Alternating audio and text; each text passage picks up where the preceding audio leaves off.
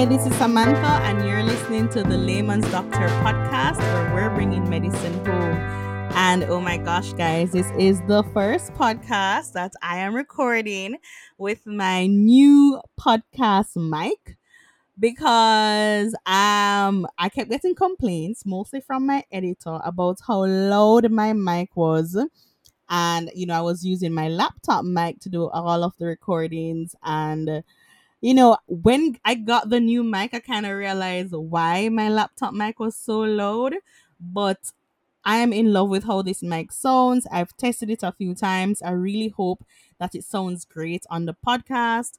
As usual, we're using Zencastr, so we're doing this all online from the safety of our homes during COVID time, blah, blah, blah. It's the same thing every podcast episode and you know of course that um i'm gonna ask i'm back home just you know if you're if there are noises in the background just bear with us you know everybody's home and we're recording this at about 6 p.m so i do expect us to have some noises. We'll try and minimize that as much as possible. In continuation of kind of a mini series that i'm doing um, where we talk about external examinations. I am here. We're talking about PLAB today with Dr. Rochelle Smith. We had a conversation about USMLE the other day, mostly about how to start the process of getting the exams. And I'm hoping very soon that we'll have another conversation about the match process and the interview process as well. But I know that not everybody um may want to go to the states or you know persons are interested in knowing what other options are out there. And we have spoken a little bit about the PLAB examinations just a little bit in one of my past um, podcast episodes. Um but i thought we could have another conversation just going through what happens, how to do it, why to do it, blah, blah, blah, stuff like that, just so more of us can know what options are out there. So I'm going to invite Dr. Rochelle Smith. She is one of my classmates, one of my batchmates who has done the examination, and I'm just going to ask her to introduce herself, tell us a little bit about herself, and we're just going to go right into the conversation. So, hello everybody.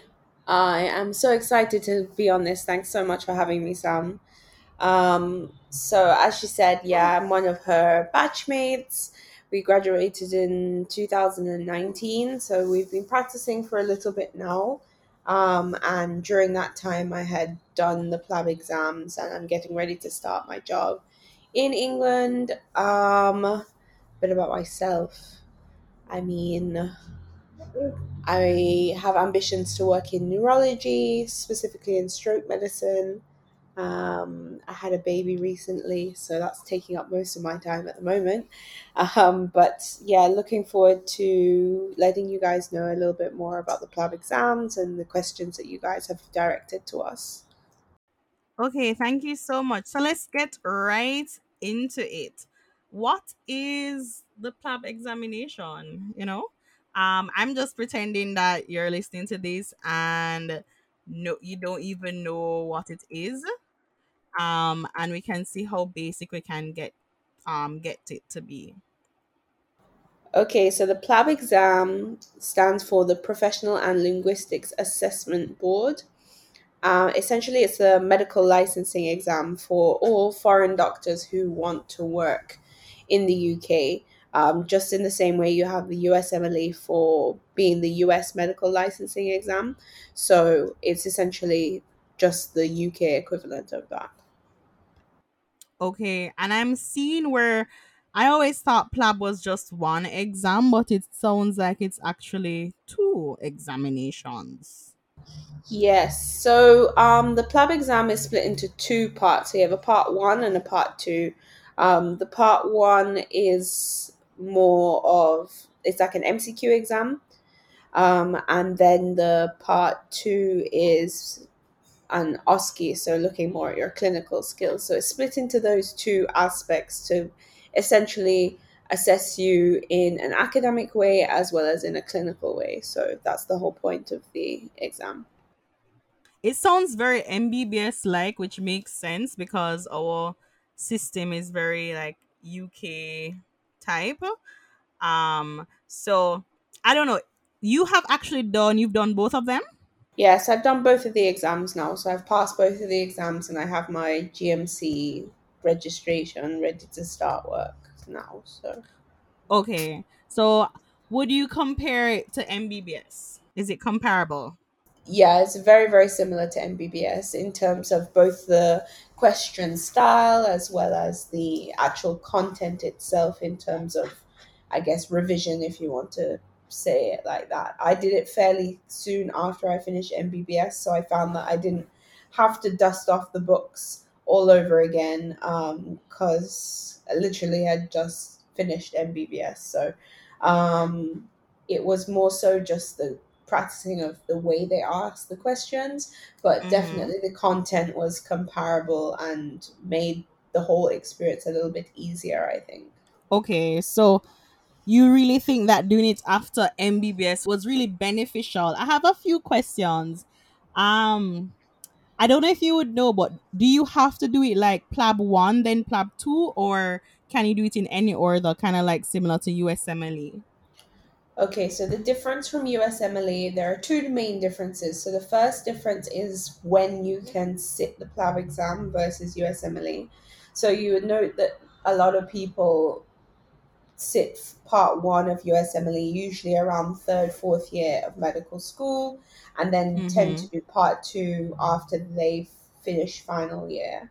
Um, for the PLAB exams, however, the difference is that you have to have a primary medical um, qualification before you can register to sit the exam. So it's a it's a exam for doctors, right? It's not Okay. for medical students. So you have to have completed MBBS before you can register to do PLAB. Um, so that's the first difference. The second difference um, is that, um, unlike USMLE, where you can kind of do the steps asynchronously, you have to do part one of PLAB and then part two, because essentially it's testing first your book knowledge and then your clinical Mhm. knowledge. That's the that's the way it's set up to be. Um, so yeah, you can't do it in different in the different order. It has to be one then the other. Almost before I forget, how much did it cost? Like the exams themselves. How much do you think? It's a ballpark figure of how much you paid. Okay, so um, obviously the cost of the exams is in pounds. So Mhm. um, for the for the uh, it's significantly cheaper than um, doing USMLE. So first of all, you have your part one test, which is around 180 to 200 pounds, and then it changes year to year. Um, I must say that. And then the part two is usually more expensive, and that's usually around eight hundred and fifty pounds for that. Um, obviously, this you also have to take into account money to be able to travel to different places to sit the exams, um, accommodation if you need that, visas if you need it, um, as Mhm. well as um, any resources you pay to use to assist you in terms of studying or preparing for the exam as well. So um, I think all in all, you probably spend somewhere between they they tend to quote between five to six thousand pounds um, for the whole experience, um, which is significantly cheaper than um, USMLE, which can go up to as much as ten thousand pounds sometimes. So it is a cheaper. It, it it is a cheaper exam for sure. I mean, I think if maybe we look at the uh, exchange exchange rate, um, Right. Yeah. I'm I'm wondering, I'm wondering. So six thousand pounds currently in Jamaican dollars, and today's the fifth of July. It says it's about one point two million, and then ten thousand USD is about one point four. So it is significantly cheaper, I guess. Yeah. But then again, it also depends on your own situation. Like where um where you're staying, um the cost of travel, uh getting a visa and really stuff like that for sure, for sure. And I mean, right. I think persons can tell from your accent that you are British or you're from yeah. the UK. Yeah, I'm mm-hmm. from the UK. I grew up there and I came to Jamaica to go to university and then obviously to work afterwards. So that mm-hmm. does put me at a an advantage merely only from the passport point of view in terms of not uh-huh. requiring uh-huh. a visa, but in terms of considering my degree is from outside of the UK, I still have to follow all the other steps. So there's only mm-hmm. a very mm-hmm. slight advantage from me having a UK passport because pretty much I've had to go through every other step as a foreign graduate, if that makes sense. Yes, definitely. Definitely makes sense. And um, I think I also wanted to, because one thing we talk about a lot in terms of cutting costs is just going where your family is. So, for example, if you have family in Florida or friends, even anybody who you can kind of catch with, who you feel comfortable catching with, that you kind of maximize on those opportunities that you may have so that it it it can cost a little less because when you're doing these external examinations, you have to really decide, say, okay, I am going to spend a pretty penny, no matter how you put it. Um, and uh, it's it's really a big commitment at that point. And here, I'm just really trying to get persons to know about the information, but also maximize on on the exams. I don't know if I said that right, but basically you know, do it once, do it right, you know, measure measure right. two times and cut once. Right. But so that's just a little bit about it. I I I want to actually know I don't know if I should go into what you use to study for it and what resources you used. I know that in another podcast um, that I had discussed with Tariq, Dr. Parker, that yeah. he had spoken about um like for the OSCE, the OSCE part of the exams that they actually had trainings. I don't know if I'm even using the right words because I can't. I'm racking my brain on what he called it, but kind of like a like a like a exam prep setup yes. where they really show you how to do like a simulation. Yes, exactly. So I think before we jump into how you prepared for it, how did you go about signing up for it? Did you need okay. any special kind of certification first? Um, did you mm-hmm. need to get UWI involved? You know, get your transcripts brought over, stuff like that. Right. So, as I mentioned before, you have to have your primary medical qualification before you can um, actually do it, right? So, that requires you to have passed MBBS. So, you'd obviously have an MBBS qualification in hand. Um, so that's the first thing. So you definitely have to have that. The second thing now is that um, for for the PLAB exam as opposed to the USMLE, you have to show evidence of English proficiency. Mm-hmm. So essentially, what that is requiring you to do is to. It's very weird, considering Jamaica is a um, a you know a British territory, um, you still have to show that you you have to show that you can speak English. So some people before have gone through the whole system of doing the IELTS or OET examinations, which are essentially just exams that you can sit to demonstrate your proficiency in English, but obviously that's another mm-hmm. course. Being in school in England and then come to Jamaica, which is an English speaking con- country. I was really not about that. So I just started mm-hmm. to explore what other methods I could use to show English proficiency. And essentially, they gave me an outline of what they would do to accept it. They need a certified it's like a form, which is essentially just saying that your degree was taught so- solely in English and the clinical portion was taught solely in English and all of that and that's signed mm-hmm. by um, the faculty and then you submit that to the General Medical Council as part of your application. So I actually created that form as a template and it's at Faculty of Medical Sciences. So anybody who needs it, you just essentially plug in your um, your graduation date and your reference number from the GMC and you have that available to send to them. So it's really just that your MBBS certificate, evidence of mm-hmm. English proficiency, and then sometimes another form of identification like a valid passport. Um, those are the things that they're looking for, and that's it. To you create the profile online.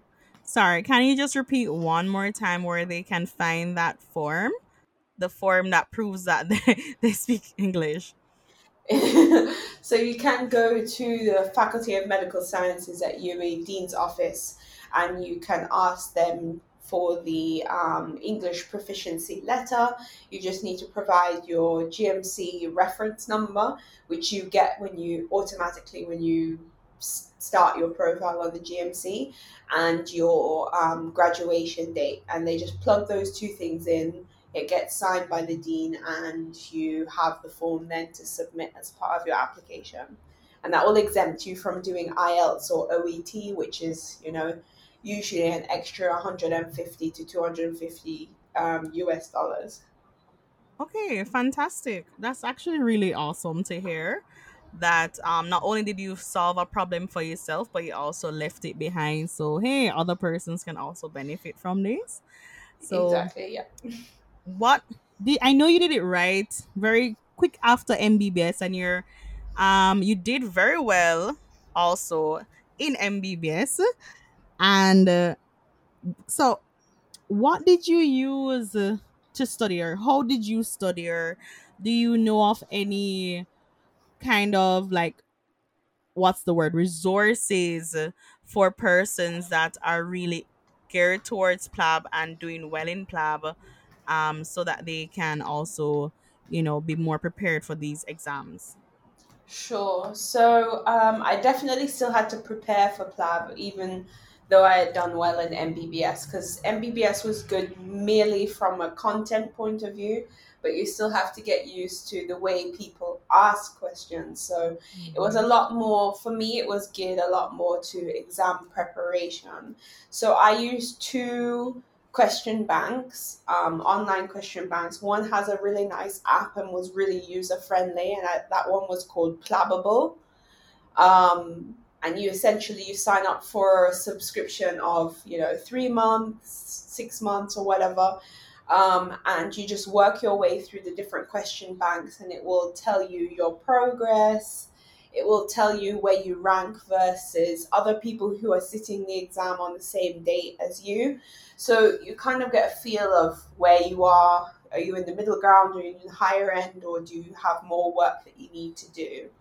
Um, and it was really nicely organized. You know, it was split, for example, medicine, it would split the topics into cardiology, endocrinology. So you can see your scores based on those subspecialties and know if there are certain places you need to do more work in.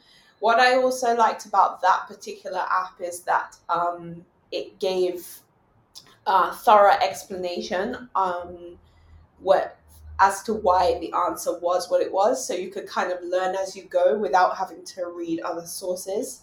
Um, in addition to that, it also gave you further links where you could read the information for yourself as to where they got their explanation from, so you could do further reading if you were so inclined. Um, so yeah, I found that app very, very helpful. That's Plabable. Um, the other one I signed up for was something called PasTest, which can be used for many different other exams, including the further exams like the Royal College exams. Um, that's your MRCP or MRCS exams. Um, it also has banks for those. So I found that one also very helpful, but the issue was that it didn't have an app that I could download to my phone. So it wasn't quite as good for the on the go type thing like Plabable. I had to literally sit down at a computer or at my laptop to be able to do that one. So it wasn't quite as user friendly, you know, when you're you're working or you're on duty and you have some downtime, you could just, you know, do a couple of questions and keep things ticking over when you use Plabable. I also got some PasTest books, which I bought online. Um, they had a series of four books, Plab 1, 2, 3, and 4.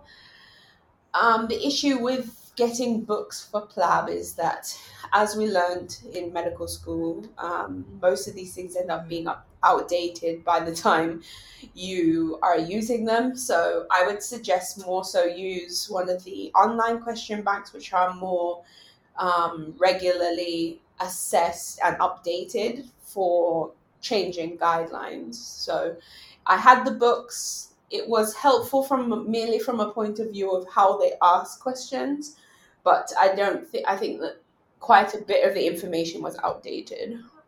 So yeah, those are the main things that I use to prepare for Plab One. That is. And those came at a cost. The subscriptions.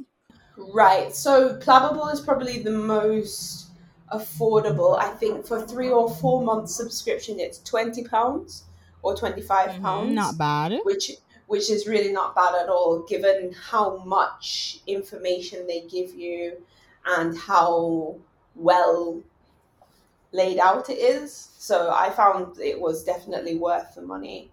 Um, and you can always get it um, either renewed or get your subscription extended as well for a mm. smaller cost. So that was good.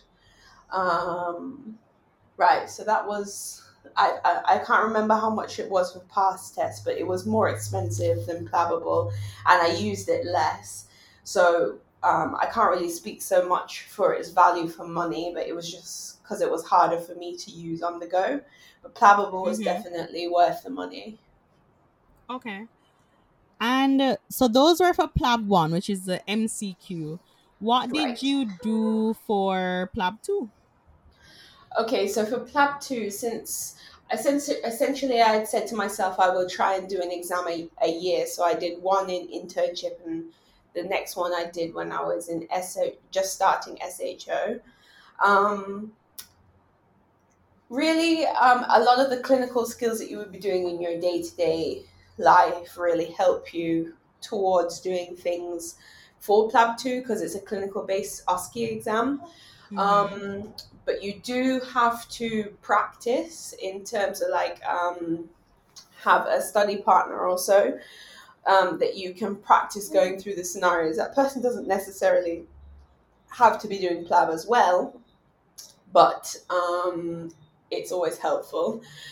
I I actually joined a, um, I guess, kind of like a course, which is not an absolute uh-huh. given. You don't necessarily have to join a course, but I decided to join one because I didn't know anybody who was sitting the exam along with me. The people that were supposed to had deferred at the time. Mm-hmm. So um, I needed people that I could kind of practice with and such. So I joined an academy called Aspire Plab Academy which is based in Manchester in England, um, uh-huh. but had a lot of stuff online given the whole COVID situation, and they used to do a lot of workshops um, to kind of basically tell you common scenarios, and they also do a pre- exam predictions. Um, exam prediction session as well, where quite a lot of those topics came up in the exam. So I found that very helpful. Um, also, through that, I was able to find some people that I could practice with. Um, the only issue is, is that a lot of these people are usually from the other side of the world, so from India, um, um, some people in some African countries like Nigeria and such. So the time difference was often very difficult to work around with them um, and some of them were not are not working at the same time that they're studying for the PLAB exam because in some of the other countries it's like their main focus is to pass the exam and get to England. Mm-hmm. So I found that a little bit difficult because I was obviously working as an intern and then eventually yeah. then an SHO at the same time as trying to study for the PLAB too. Um, but realistically, you don't need a lot of time to study for PLAB 2 Um, Mhm. I think it took me about of solid studying, probably about five or six weeks of solid studying and practicing every single day. Um, and I found that that was sufficient because the scenarios tend to repeat themselves in terms of not necessarily the absolute content, but at least the scenario. So it's kind of easy for you to kind of know what they're expecting at certain stations, if that makes sense. Okay. So, I like the fact that you said that you were working while you were yeah. studying because I think a lot of persons will not necessarily be able to take time off to dedicate study time to exams, right? And um Right. especially because they have to pay for these exams and the only way to really get money is if you're working. That's exactly how it was for me. a lot of persons will also like the fact that it's I don't want to say easy to prepare for, but because you've done. MBBS and it's so sim similar and it's you know it's something that you just kind of have to learn how they ask questions, how they do the exam styles, and I really like the fact that you can do distance learning for it as well, which is Right. great. Um, and they have resources out there. So so far we have, you know, it's affordable, it's simpler, and maybe before COVID, this is something you could just, you know, take a little five days off, hop on a plane, do the exams, come back. So all you had to fly to the UK to do the exams. Um, I actually for Plab two for Plab one. Um, Mm-hmm. luckily, there are other sites that are available, so it really depends where you have access to. So, Okay. um, for me, I went to Canada to do my to Toronto to do Plab one because it was closer and it was obviously cheaper to fly to Canada than it is to fly to England. Yeah. Um, I had family that I could stay with, as you mentioned before. It's you know you can cut the costs if you know people that live places. Um, so that's where I did my part one of Plab, um, and then for part two now, you have to do that in the UK because it's at a specific center which allows them to. The whole point of it is to make it standardized, right? Because the Yeah. written examination is obviously standardized based on the fact that it's a written examination, but it's hard to standardize a clinical exam with different patients and things like that. So they do that at Mhm. one one center, and they have a purpose built center at the GMC headquarters in Manchester, which is specifically dedicated to those exams. So you know they have all the mannequins and the rooms are purpose built for an OSCE as opposed to it just being like a hospital ward or whatever. So how long did the multiple choice exam take? The Plab one? Um, Rough estimate. 180 minutes. yeah, it's 180 minutes for Plab 1. That's like two. Oh, is my math right? Two hours and a half. What's twelve plus? That's three hours. yeah, three about three three hours long. And do you happen to remember how many questions they asked? It's 180 questions. Okay, okay. And the Plab two. Do you have actual patients or they use mannequins? Because um, I'm not sure if it's a mixture of both or you know just mannequins that we refer to as patients. I mean, it's hard for me to say because I did my exam during COVID, so they had no people for us to examine because Okay. they need they needed things they could sanitize between persons. So um, my examination stations were I had only two examination stations and they were on mannequins. Um, Mm-hmm. and then the rest were a mixture of history, counseling, and they have Mm-hmm. something which is unique. I think it's unique to Plab, which is something called a SimMan station, which essentially is it's a, a mannequin, but a full body mannequin um, Mm-hmm. is hooked up to a sound system slash, slash speaker where a person in another room is essentially talking for the mannequin, but this mannequin blinks, it can be febrile, it's Mm-hmm. it can, you know, it blood can come from places and all sorts of things. So it's like a real life situation which is evolving and it's about what you do in terms of your initial assessment on the patient and examination okay. of the patient and kind of like you watch the vital signs change as you do mm-hmm. certain mm-hmm. things like if you give them you know things to decrease a fever you see the fever go down and stuff like that so it's quite cool quite interactive um, there's only one of those stations naturally but um, that i hadn't had much experience with that before bar one session with through the academy that I had joined. They kind of took us through what to expect because those SimMan stations tend to be there tend to be a cert, only a certain list of scenarios, and so from that point of view, okay. you kind of know what may come. So, all right, I want to hone in on the PLAB two because it sounds interesting right? Sure. You said it was a mixture of mannequins and uh, histories.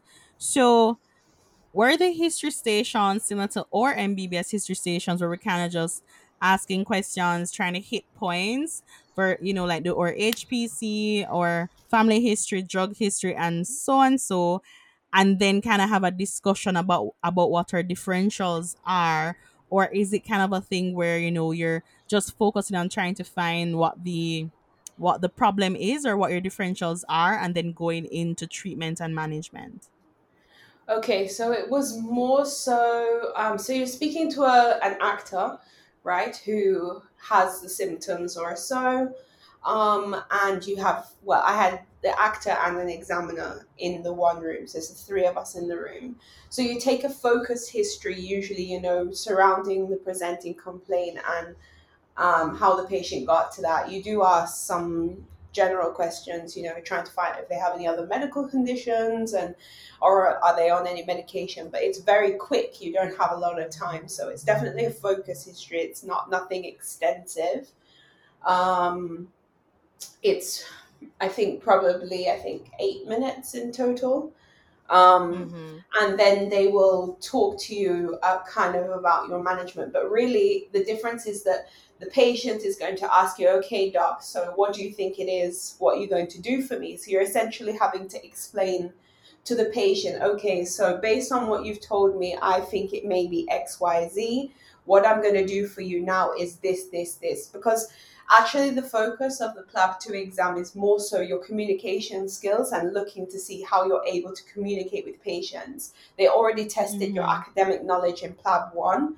PLAB 2 is a lot more about communication, making the patient feel safe, um, feel secure, feel heard. Um, that's more so important than um, you know if you don't know something for example you don't know what the dose of the medication is you say to the patient okay i'm going to check with my senior or I'm going to check my formulation guide or whatever.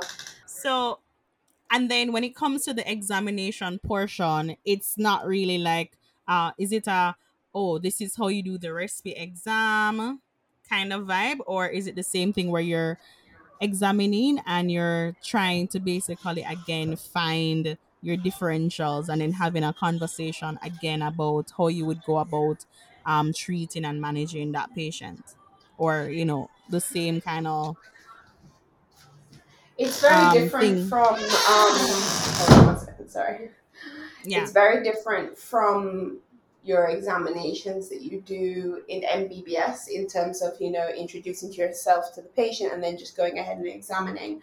There is actually a short, I guess, data data gatherings um, section before you examine. So um, the examination station I got, for example, was a patient that's coming with ear pain.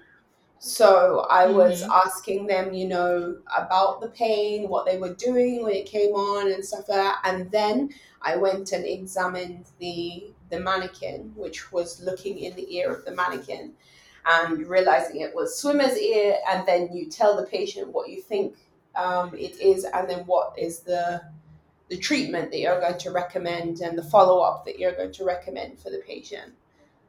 So it's different in that point of view. I think this question is so silly, but if I'm wondering, I feel like someone else is also wondering as well. You had to bring your own instruments, No. Like you your own don't. otoscope. Don't- Really? No, you don't have to bring anything. They everything is provided for you from a stethoscope all the way through. You don't have to bring anything but yourself to the exam. Okay. Okay. Wow.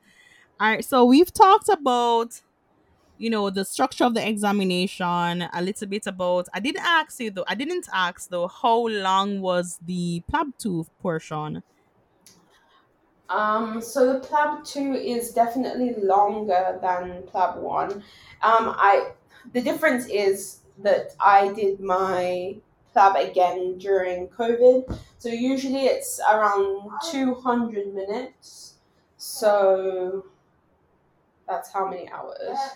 Like three hour twenty Three minutes. and not three like hours three, twenty yeah, minutes. three hours. Yeah, yeah. So usually that's how long it is. I th- I think ours was a little bit shorter because we had less stations because they took Mhm. out a lot of the examination stations that would usually be there. Um, so it was a little bit shorter. I think maybe two and a half hours. Um, Okay. But it went it went extremely quickly. Just like in any any OSCE that you sit, it, it literally goes in a blink of an eye. And the, but there are rest stations and stuff in the same way when you mm-hmm. do MBBS OSCEs or regular OSCEs. There are rest stations during Okay. the exam. So, all right. So we've gone through kind of like the logistics and the technicalities. And I got a few questions because I did kind of uh, put it out there that I was kind of doing this series and getting some information, just almost as a starter guide for persons, just so they can kind of get some information that is uh, I geared to Jamaicans or from the perspective of someone who had studied in Jamaica or lived in Jamaica or anything like that. So that they can have some more information and I'm really hoping that a lot of this stuff will help the rest of the Caribbean, likely more the English speaking Caribbean that is still under kind of the UWI structure.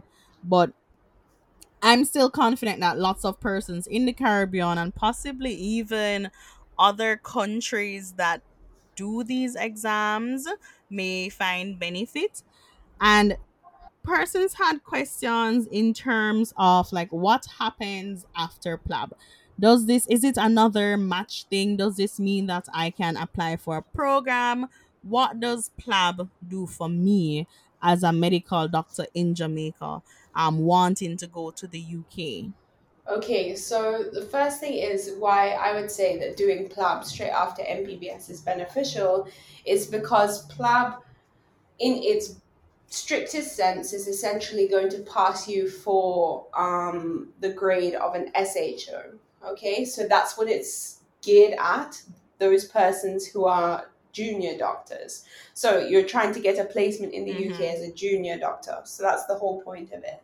Um, so you would then start out work as an SHO, but um, sometimes you don't have to work as an SHO depending on your experience. So, for example, if you've done internship and SHO and completed those, you could then apply for a job above the level of an SHO, which um, usually is what we call a non training post or a bit like an MO. Um, where you would, Mhm. it depends on what specialty you would want to do. But it's not necessarily like going into a program. No, because unlike USMLE, where you go straight into a residence position, well, technically as an intern, but within a residency, um, the difference is that you, in all, pretty much all programs, you have to do like a common STEM first, which is usually for two or three years. So, for example, internal medicine, you would work as an internal medicine trainee for about two to three years, or for surgery, you work as a core surgical trainee for about two years. So essentially, what that is is just you kind of rotate through things and know that for sure this is what you want to do. And then you would then go into a subspecialty program, whether Mhm. that's you know gastroenterology, neurology, cardiology, any of those things. Um, you would join that program part afterwards. So the whole point of you doing the non-training posts so to speak, is that it allows you to do a next set of exams, which is the board exams for the Royal Colleges. So that's Royal College of Physicians Mm-hmm. or Royal College of Surgeons, which you have to have passed certain steps of that in order to get into the residency in the first place. So why why would you then do PLAB if you have to do those exams? I think that's what a lot of people ask. Yeah. So that's the thing. So I know that in the conversation about going to the UK, uh, for a lot of persons, it's like, well, for example, if I if I know I want to be a surgeon, why would I even bother to do PLAB and then go into this kind of SHO um position and then again have to do the board exams and then again go into a program? Is it I know for example, most persons tend to just well, not most persons. There are persons who are just saying, okay, let me just do the the board exams, especially if they're here in Jamaica or whatever country they're in, and they're already working in that specialty that they want to become like a consultant in. So can they really just say, you know what, I'm gonna do the board exams and then jump into this residency program? So some people who say for example are already working as a surgical resident within the Caribbean, it may not make sense for them to then go back to PLAB where they'd have to do questions from pediatrics, O&G, surgery, medicine. It may make more sense for them if they've chosen surgery as their specialty to then jump Mhm. straight to the board exams in terms of doing MRCS. However, the issue is is that you having passed MRCS Part 1, you cannot get a job in the UK. You must pass MRCS Part 1, Part 2, and PACES before you can get into the residency. By doing PLAB, however, which is obviously the easier exam, the cheaper exam, you can then work and gain experience within the UK health system whilst studying for those board exams. So many people choose to do PLAB because it means they can get into the system, start working there, and building their profile as a person working within the NHS, um, as well as earning in pounds, which will then be able to contribute then to their board exams. So um, some people choose to do it that way instead. That's the kind of way I looked at it. Um, Mhm. I chose to do PLAB first so that I could get into the system and start working so that I could earn money in pounds so that I could do my next step, which is the board exams. Okay. A lot of times people ask, you know, PLAB versus USMLE, and I think I want to add my own kind of thoughts to this question and say that this is a question that no one can really answer for you, and it really depends on what you want in life and and where you want to maybe live or the type of training that you want. And i think what has happened in both of these or in these series of podcasts is that it's laid out in a way where you have some more information plus resources where you can look at it and say okay what is it that i want to do and then just with a quick google search i saw that plab is in fact because someone asked where what other countries accept plab and I see where Australia accepts it. I New saw where Zealand as well. New Zealand and I think some uh Saudi Arabian just had it. countries. Yes. Qatar, Those- Saudi Arabia, Emirates, Kuwait, those kind of So- countries. Exactly. So those countries accept PLAB. Um and it, I guess it just really depends on what it is that you want, but I don't know if you can add some thought to it or some what what are your opinions USMLE versus PLAB? You know, what what are your thoughts? Definitely. I mean, I considered both of them, so I don't want people to think that, you know, since I came from the UK, I was always thinking about PLAB. I was definitely looking at both sides. Obviously, for me, the pull is that I grew up in England and my family is there, so that's obviously one pulling factor. But the other part that um, pulled me towards doing PLAB instead was also about, you know, getting being able to get a job in the UK and to be able to work while studying um, for the PLAB exam. I find that a lot of people for the USMLE have to take time out to be able to study appropriately for it. Um, another thing is that for the PLAB exam, you have multiple attempts. So if you don't pass PLAB 1 on your first attempt, you have at least, I think, three more attempts at, at that exam. And the same thing for PLAB 2 as well. There is also no scoring system attached to PLAB 1 or PLAB 2, even though you do get a score in terms of your percentage, you either pass or you fail. Um, okay. So that was also uh, a good thing. Obviously, the cost was important as well. um, and I found that based on compared to those who I knew were preparing for USMLE, um, I found that the prep time for me for PLAB was a lot less. So, in terms of, for example, for PLAB 1, I initially wanted to um, to do PLAB 1 immediately after MBBS, so that was in June time. Um, that never worked out because of the um, the timing, well, not the timing, more so the spaces available for that exam. So I did it in November, but I didn't feel that even with the struggles of just starting internship and stuff, I didn't feel like I had to study a whole heap because we had everything was kind of fresh still mm-hmm. versus I knew people who wanted to do USMLE who were having to take off, you know, six months or a year to do their preparations for USMLE before flying out for the exam. Um, so yeah, that was definitely really important to me because I had to work. Um, so being able to work at the same time as studying without it significantly impacting me and my life and stuff, I mm-hmm. found was helpful. But that's me personally. Those are great points. Those are definitely great points and things that persons can think about. You spoke a little bit about getting a job in the UK. Uh, how do you what are your opinions on the current job market over there? Okay, so currently, um, given the whole Brexit thing, it actually works in the favor of those who are coming from places outside of the European Union.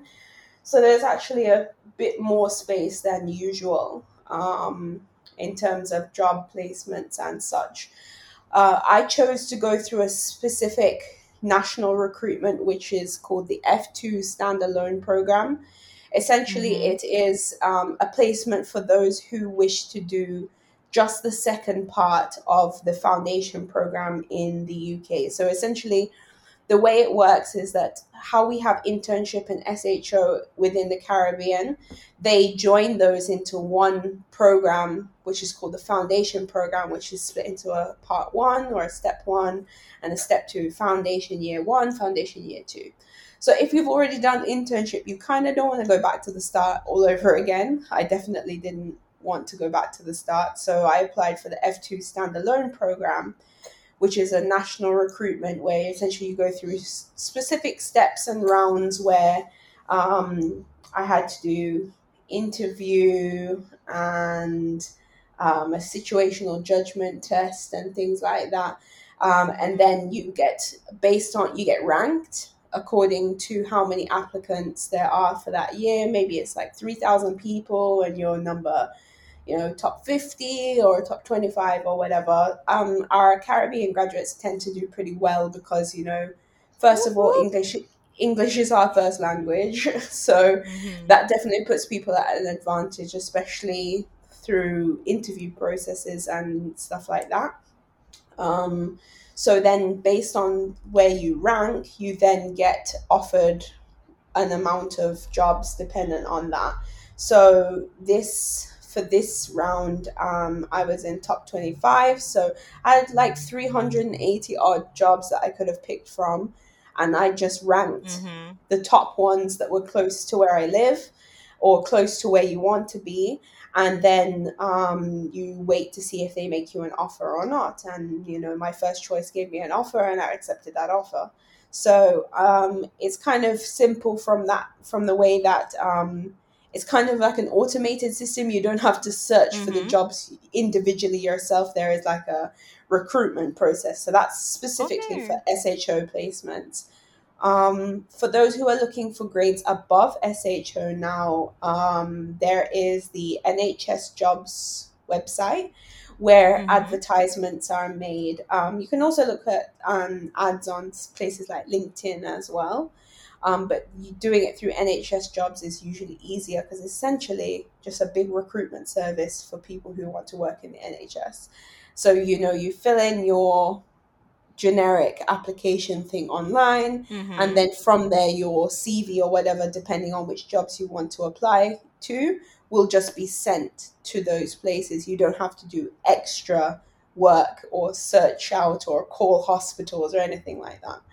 Um, so once the placements are there you can apply and then obviously the same interview process and um, selection and stuff from there.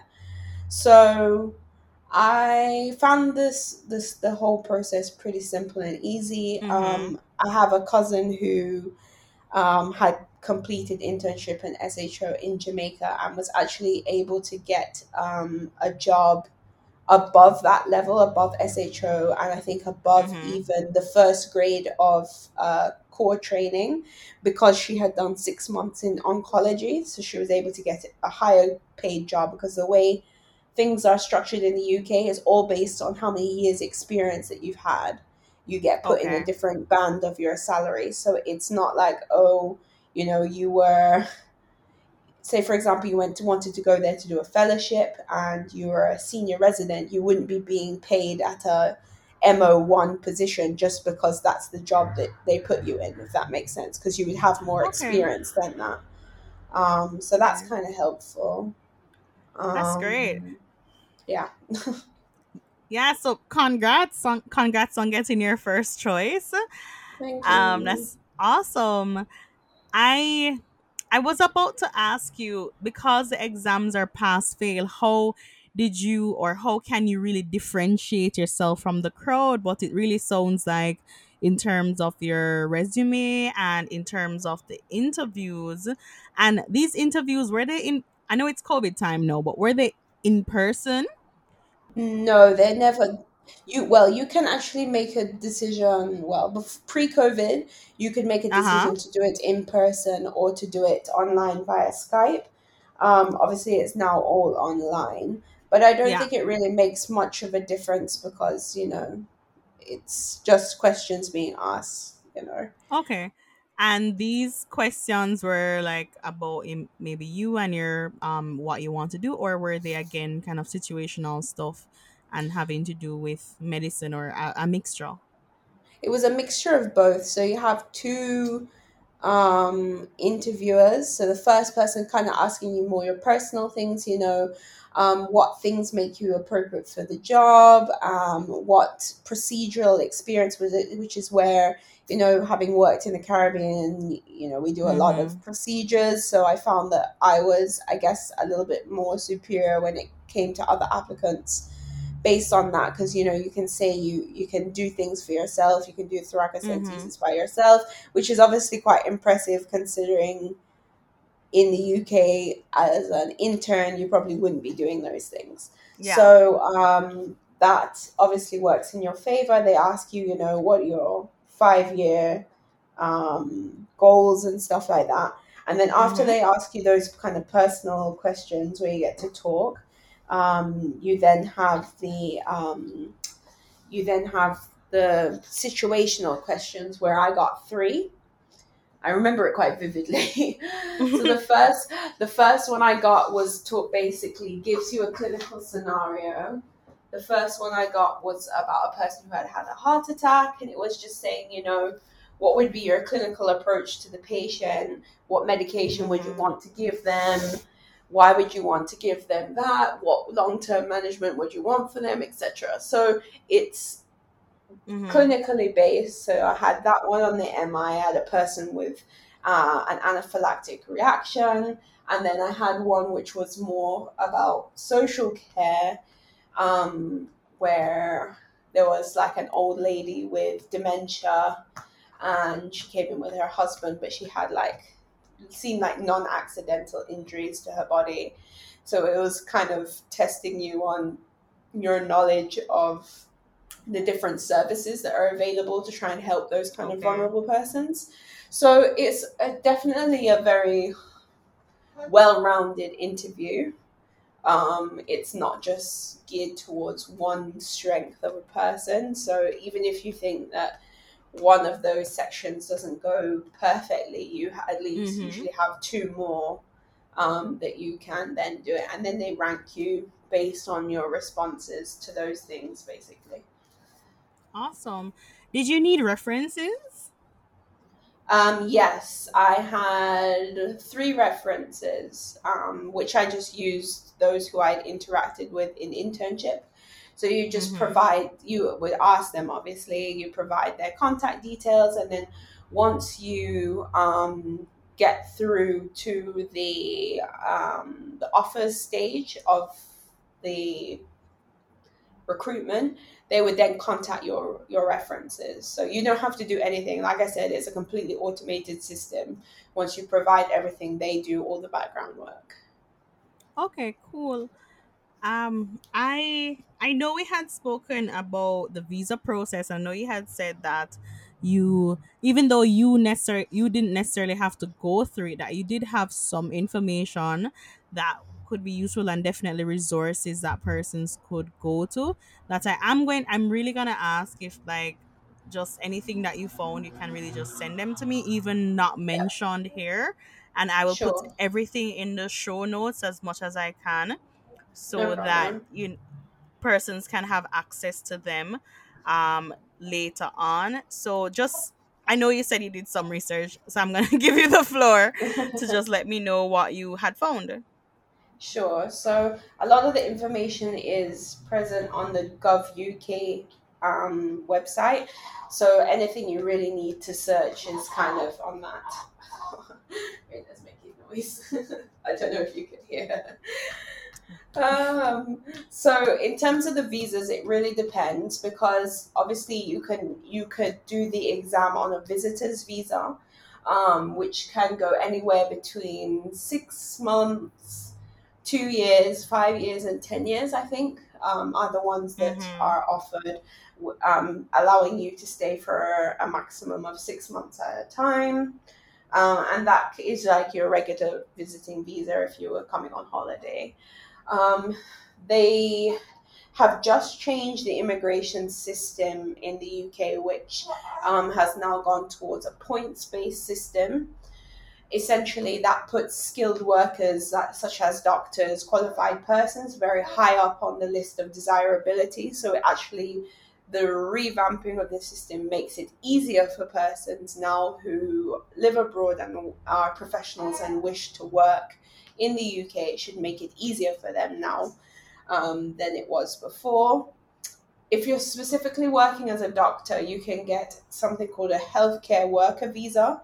Essentially, you once you're a qualified doctor and you're eligible to work in health or social care, um, you essentially just need a, a certificate of sponsorship from your employer. So if you get a job in the UK, you just get a, a, a certificate which is essentially saying, yeah, we want you to work here.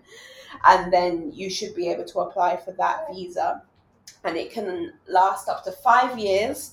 And the benefit of that is that you can file for your partner and your children if that applies to anybody. You can do voluntary work and study as well. Um, and you can actually apply for um, settlement as a permanent citizen in the UK with something called um, a right to remain or indefinite leave to remain. So essentially, it's kind of like a citizenship, um, but it's it's just allowing you to stay longer than just that five years because you have a job. So some people will do that, but I think I'm not sure about the intricacies in terms of whether you can get pension or what other healthcare benefits. I think you can you don't have to get the healthcare surcharge, which essentially some people who when you come to work in the UK you have to apply for this surcharge thing which essentially allows you to access all the services at the NHS because it's a taxpayers um, system obviously so if you're a person who's not paying tax or minimally giving to tax um, in the UK, then they won't allow you to just access the health system just like that. So usually they ask people to do a surcharge or essentially pay a yearly fee to have access to the NHS services. But if you get a healthcare workers visa, they recognize the fact that obviously you're working in the NHS. It would be ridiculous to then make you have to pay to access the services where you work. So you're you become exempt from that. So that's a great benefit of a person getting the healthcare workers visa because obviously the NHS itself has a lot of services that are available and you can access those um, as a worker up to any any grade. There was something that I was supposed to mention is that um, when you do the PLAB exam, you don't necessarily have to start working in the UK immediately. You can actually use your PLAB examination to gain um, full licensing in the UK to be able to do a fellowship at a later time. So even if you do the exam straight after MBBS and then you decide to do the DM program and go through to DM2, you can use the fact that you passed PLAB way back when um, to get your GMC licensing and do a fellowship instead. So it's cheaper, easier to do. So some people choose to do that instead of the board exams. I had some people in my exam when I did it in Canada who were obviously consultant grade um, people. They were much older than me um, who were doing the exams. So that was that was something I forgot to say. So it's not you know do the exam and hurry up and leave and go to the go to the UK. That's not necessarily the case. You can do the exam, put it down, get your GMC licensing, and then go to do you know a year or two years specialist fellowship after you finish DM program in the Caribbean. So that's another thing you can do. Awesome. I this has been a very jam packed podcast. um, you have shared so much information. I learned a lot, and I think a lot of misconceptions that I had, and just knowledge that I just didn't have about PLAB. You really cleared it up. I think we're about uh, if with editing, this is probably going to be a little over an hour.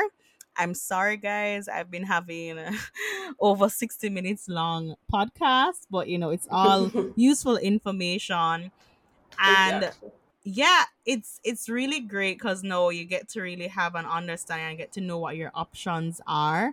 I really hope that persons will will be the word isn't inspired but educated and just have their eyes open and be like okay there's more out there. There's more that i can do um, with my mbbs degree. And especially i think a great take home point is the fact that you can keep working and do these exams, which is awesome. You just kind of really have to think about how you're going to get the time off because hopefully the whole having to quarantine with COVID 19 will eventually just Peter lessen, out. especially with being vaccinated. Um, Correct.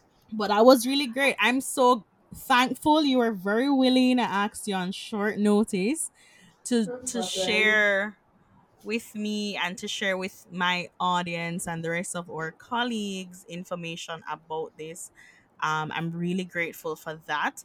And I just want you to just kind of use the next part to to tell people how they can follow you if you want them to follow you if there is anything um, that you want to share you know maybe promote a business anything like that i'm going to give you the floor now to do that um, and just have persons support you. Okay, so if anybody wants to ask me any further questions, they can always follow me on Instagram. My IG handle is rsmith14.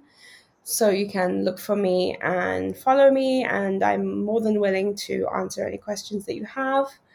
Um, also, I own a small medical supplies bu- um, business, which is called Futurum Medical Supply Limited, um, which I've been running since 2014. Essentially, we um, have our partners at Littmann and Welch Allyn, and we have worked really hard over those last few years to try and ensure that those students and medical professionals within the Caribbean get the quality products that they need but at more affordable prices. So we have worked tirelessly since 2014 to ensure that you can get those products um, more affordably. We have orders that are going on right now up until about August, and then from that point, the further dates will be announced. So, yeah, you can go on our website, which is www.futurum, so F U T U R U M,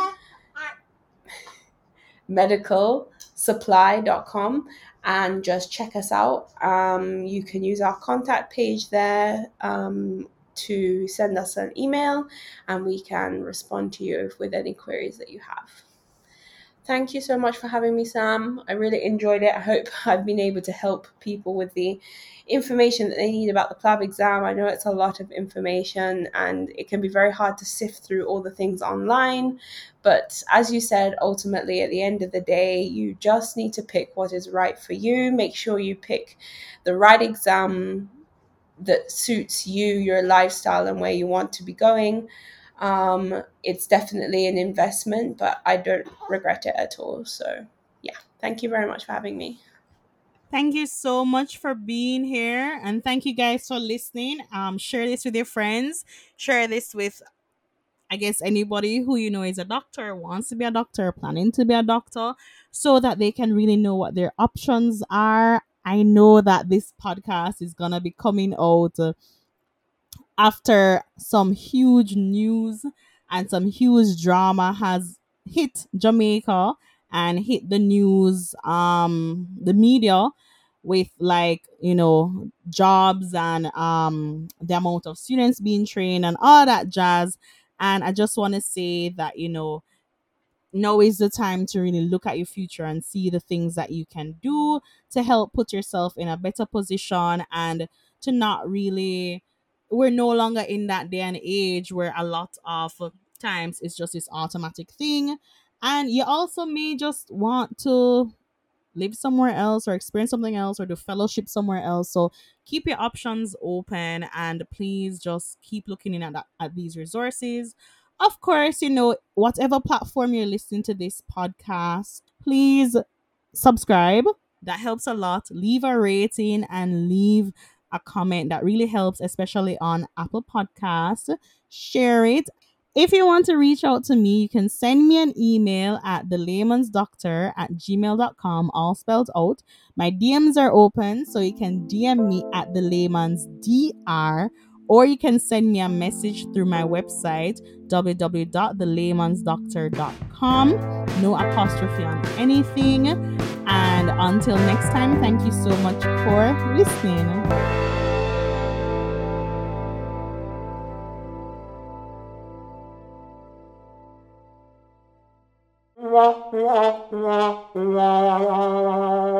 Okay, fine. Let's do that again. so PLAB, okay. what does PLAB stand for? Okay, so PLAB. Knowing my sister, she's going to keep this in. it, know, it makes us personable. We're real people. We make real people mistakes. Everyone just calls it PLAB. Yeah, literally, literally, literally, the name of it makes no point. Makes no sense. Exactly. Exactly.